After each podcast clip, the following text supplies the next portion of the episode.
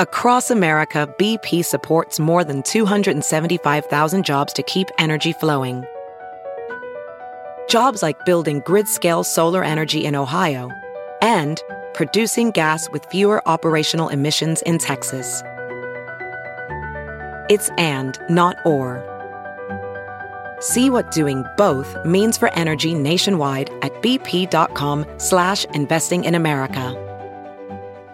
Good morning. I'm Ty Hawkins at Fox 2 with your St. Louis news, driven by Bommarito Automotive Group. Assault style weapons are banned this morning in Illinois. This comes after the Illinois legislature passed legislation outlawing the high powered weapons, and Governor J.B. Pritzker signed it into law last night.